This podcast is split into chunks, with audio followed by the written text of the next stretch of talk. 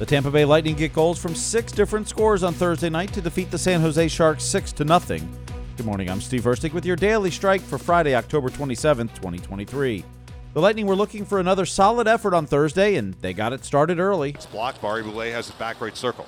To the right point, Perbix. Center point, Sergachev. Quick. Sergachev, right circle, point, open. Score! What a, what a shot from Brayden Point! While we were wondering if the dam was going to burst for him after he got his first of the year the other night, he has another first goal. He scores a lot of his goals, his first goals of games, and he makes it one nothing Lightning. That goal for Brayden Point just a minute forty-one into the game was his forty-third game-opening goal of his career.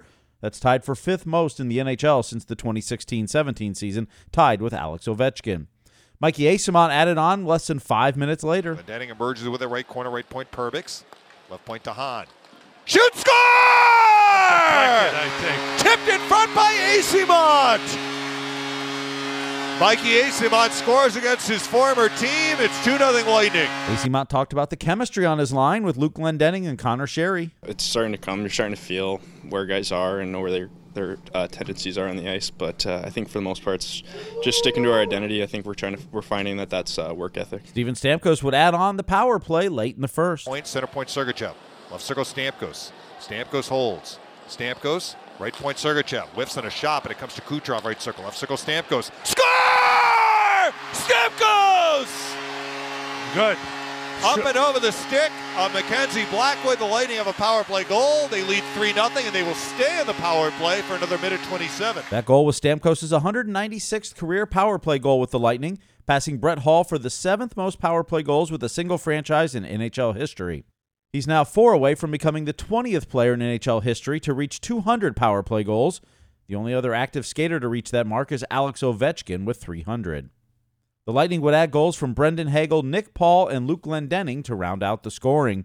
Head coach John Cooper on if this could have been a trap game, as San Jose hasn't won a game yet. This is the National Hockey League, and I, I'm a big believer that if you don't come prepared to play, anybody can beat you.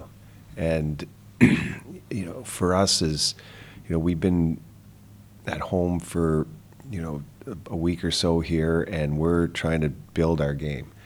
And because a team comes in winless, um, it doesn't change how you have to approach. So it was whether you're playing a team that hadn't won a game or a team that hadn't lost a game, you should still have that same approach. And I thought we did tonight.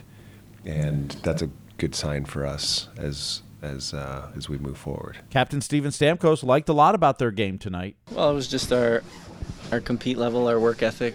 Um, That's what set the tone for, for the whole game, and you get rewarded when, when you play like that. So, you know, we knew it was, uh, you know, they're in a different phase over there. They got some, some good young players that, that are going to be good players, and they're hungry for a win. So we, we had to have a good effort, and like I said, we uh, we had the work ethic, and we were on top of pucks early and got some, some good looks, obviously some goals early, some power plays, and you know, another solid effort defensively as well. Jonas Johansson stopped all twenty-three shots he faced to earn his second consecutive shutout. His two shutouts are tied for first in the N H L this season. Andre Vasilevsky recording Tampa Bay's last set of back-to-back shutouts, beating Philadelphia and Seattle in November of twenty twenty-one.